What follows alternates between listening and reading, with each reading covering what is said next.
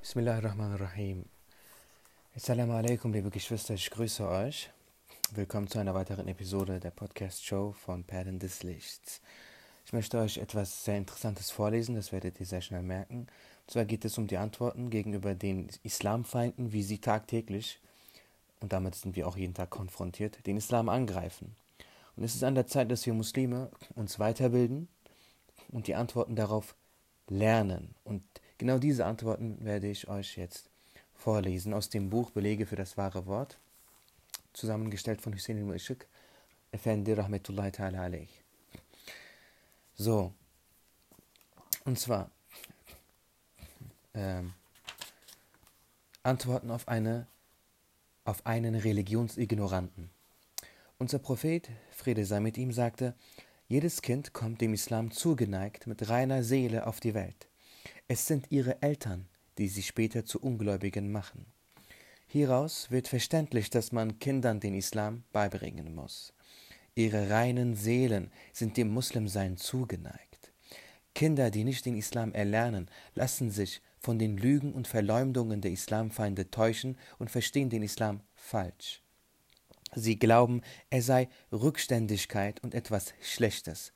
Wenn ein Religionsignorant der überhaupt kein religiöses Wissen vermittelt bekam und das Muslimsein nicht verstand, in die Fallen der Islamfeinde geriet, wird er den Islam als etwas völlig anderes als das Gegenteil dessen, was er wirklich ist, erlernen. Er wird zum Opfer giftiger Spritzen, die ihm verabreicht werden, und unverschämter Lügen. Er wird niemals Frieden in dieser Welt finden, und im Jenseits wird er sich endlosem Unglück und Strafen ausgesetzt finden. Jeder Muslim, ja sogar jeder Mensch sollte wissen, wie gemein und niederträchtig die Verleumdungen der Islamfeinde sind, die sie erfinden, um die Jugend zu täuschen. Um sich von diesen Lügen nicht täuschen zu lassen und nicht ins Unglück zu stürzen, muss man die Überlegenheit des Islam verstehen und dass er im Dienste der Wissenschaften, der Ethik und der Gesundheit steht und zum Fleiß, zum Fortschritt, zur Einheit und zur Liebe aufruft. Jemand, der intelligent, aufmerksam und gebildet ist und den Islam gut und richtig verstanden hat, wird nicht auf die Lügen der Islamfeinde hereinfallen. Er wird erkennen, dass sie religionsignoranten und ungebildete und betrogene Menschen sind und wird mit ihnen Mitleid haben. Er wird wünschen, dass sie aus diesem Unglück errettet werden und zum wahren Weg finden. Uns kamen ein paar Seiten Gekritzel eines solchen Religionsignoranten in die Hand, die er schamlos schrieb, um die giftigen Lügen, die ihm eingepflanzt wurden, selber zu verbreiten und die seelische Krankheit, die ihn selbst zum Unglück führte, auf gesunde Seelen zu übertragen, gute Menschen zu verderben und zur Degeneration zu zerren. Jene, die diese Schriften zu lesen bekommen, in denen das Gute und die Tugendhaftigkeit verschmäht werden, möge aufgrund des Titels des Autors denken, dass seine Schriften auf Recherchen und wissenschaftlichen Erkenntnissen gründen und daher irgendeinen Wert hätten. Um die Bedenken, die aus der Lektüre dieser Schrift entstehen könnten, zu beseitigen, haben wir es für angebracht gesehen, einigen dieser unglaublichen Verleumdungen darin Antworten gegenzustellen. Jugendliche mit reinen Seelen, die die in den unten aufgeführten zwölf Paragraphen erlogenen Verleumdungen und die Antworten darauf lesen, werden die Taktiken der Islamfeinde und ihre Spiele klar sehen und jene starkköpfigen Ungläubigen mit verdorbenen Seelen aus der Nähe kennenlernen. Erstens. Der Autor schreibt, Religiöse Gedanken und Methodik, die in das gesellschaftliche Leben eingebracht werden, sind wie die angelegte Ketten, sind wie angelegte Ketten, die gesellschaftlichen Fortschritt verhindern. Antwort. Der Gesandte Allahs, Friede sei mit ihm, sagte, arbeitet für das Diesseits, als würdet ihr niemals sterben. In einem Hadith, der von Imam Munawi aufgezeichnet wurde, heißt es, Al-Hikmatu Ba'alatul Mu'min. Das heißt, die Hikmah, die Naturwissenschaften, ist wie das verloren gegangene Gut des Gläubigen. Wo immer er sie findet, soll er sie ergreifen. Darüber, dass der Islam den Fortschritt von Gesellschaften fördert und ein Licht für Zivilisationen ist, sind sich alle Wissenschaftler gleich ob Freund oder Feind, einig. So schreibt zum Beispiel der englische Lord Davenport auf der ersten Seite des zweiten Teils vom zweiten Abschnitt seines Buches Muhammad and the Koran, das in London gedruckt wurde, keine Gemeinschaft hat Wissen und Kultur mehr respektiert als die Muslime und erzählt ausführlich mit vielen Beispielen und Belegen, wie der Islam den Fortschritt auf den Aufstieg von Gesellschaften gefördert hat.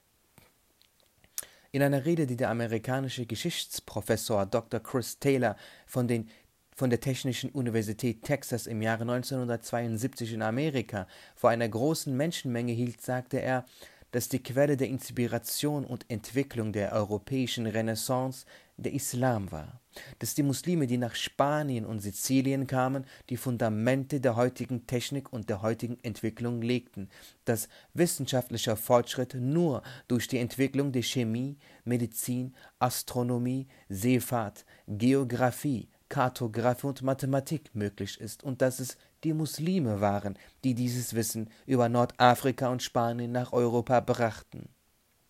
Er sagte auch, dass es nicht möglich gewesen wäre, das moderne Druckwesen zu entwickeln und daraus Nutzen zu ziehen, wenn die Muslime nicht dieses kostbare Wissen auf Pergamentpapier und Papyrus aufgezeichnet hätten.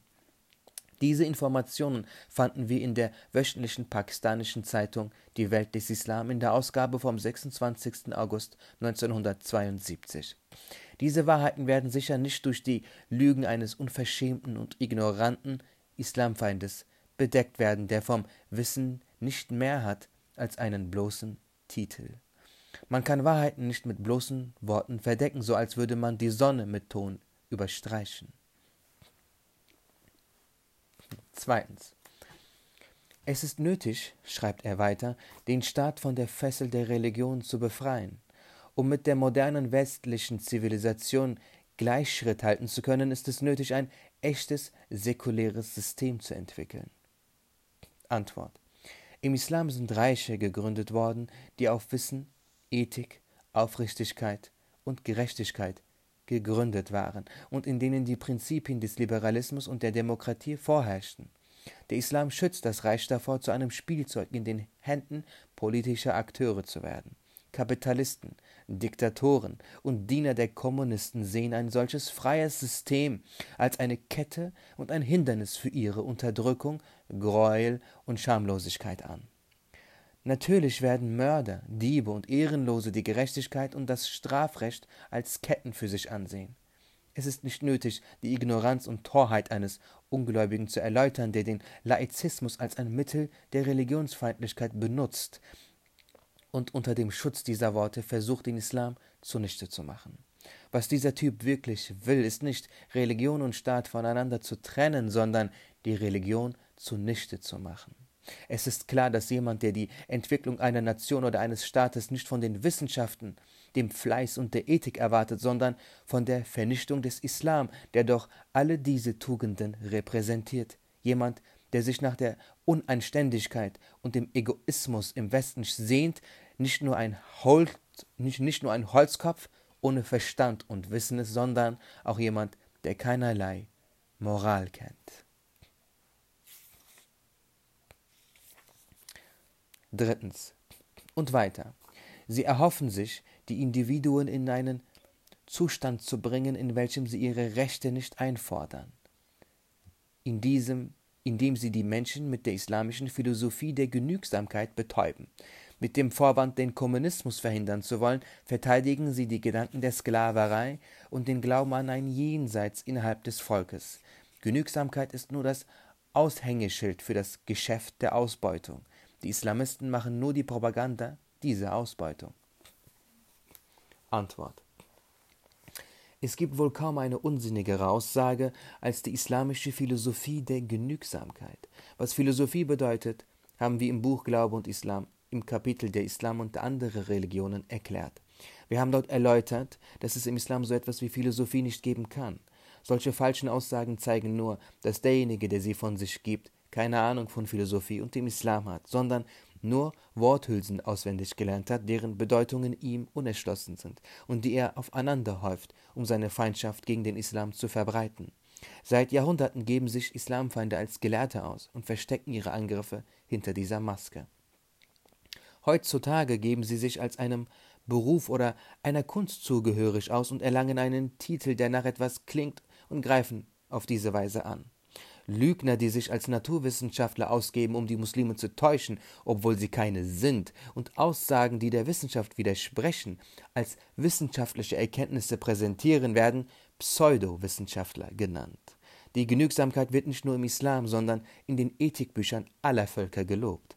Genügsamkeit, Qana'a, bedeutet nicht, wie dieser Pseudowissenschaftler behauptet, von seinen Rechten abzulassen und sich träge zu verhalten.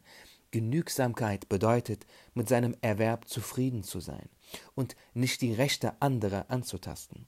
Das wiederum macht nicht träge, sondern ermutigt, fleißiger und fortschrittlicher zu sein. Der Islam verteidigt auch keine Sklaverei, wie sie dieser Pseudowissenschaftler im Sinn hat. Es wird geboten, Sklaven freizusetzen.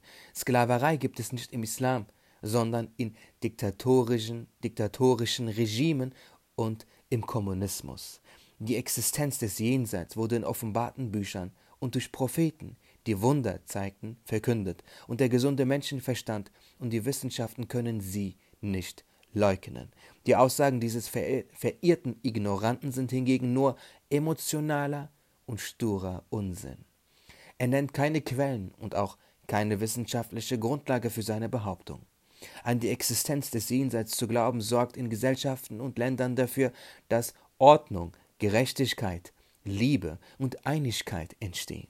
Die Leugnung des Jenseits aber sorgt für Vagabundentum, für, Ziel, für Ziellosigkeit und den Verlust des Gefühls der Verantwortlichkeit für das Verfallensein nach Eigeninteresse und für Spaltung und Feindseligkeit. An etwas Nützliches zu glauben ist sicher gut. Sich von etwas, das keinen Beweis hat und ohne Grundlage und unnütz ist, fernzuhalten ist vernünftig und notwendig. Im Islam wird abgelehnt, dass man sich ausbeuten lässt und dass man sein Recht nicht fordert. Einerseits ist Ausbeutung eine Sünde und andererseits ist es nicht gestattet, sich damit zufrieden zu geben, dass einem Schaden zugefügt wird. Im Islam gelten Unwissenheit, Faulheit und dass man sein Recht nicht sucht und sich täuschen lässt, täuschen lässt nicht als eine Entschuldigung, sondern als eine Schuld. Das Sprichwort Wer den Schaden an ihm selbst billigt, mit dem hat man kein Mitleid, ist berühmt. Wie könnte es im Islam Ausbeutung geben? Wie kann jemand, der Wissen besitzt und ein Gewissen hat, so etwas sagen? Hat der Ignorant, der so etwas sagt, nicht jene Koranverse und Hadithe gehört, in denen von den Rechten der Menschen die Rede ist? Dass er sie nicht kennt und sie nicht gehört hat, stellt keine Entschuldigung für ihn dar. So, in der nächsten Episode lese ich weiter. Ähm, ich habe etwas schnell gelesen. Ähm, das werde ich das nächste Mal verbessern. Und ja, man sollte äh, aufmerksam zuhören und das am besten zweimal hören, am besten dreimal, am besten viermal. Ich habe das schon vielleicht mehr als 15 Mal gelesen. Und dennoch habe ich das Bedürfnis, es immer noch weiterzulesen. Ich danke euch für eure Aufmerksamkeit. Ich, danke mich, ich bedanke mich im Namen meines ganzen Teams, Perlen des Lichts, und wir würden uns sehr freuen, wenn du, wenn du auf Apple Podcast hörst, eine Bewertung da lässt oder einen Kommentar da lässt, ein Review. Das würde uns sehr viel bedeuten und uns einen gewaltigen Schritt weiterbringen. Denn wir lieben unsere Community. Wir lieben die Brüder und Schwestern, die das Wissen konsumieren, das wir weiterleiten aus den Werken der großen Gelehrten der Sunnah wal Bis zum nächsten Mal. Salama.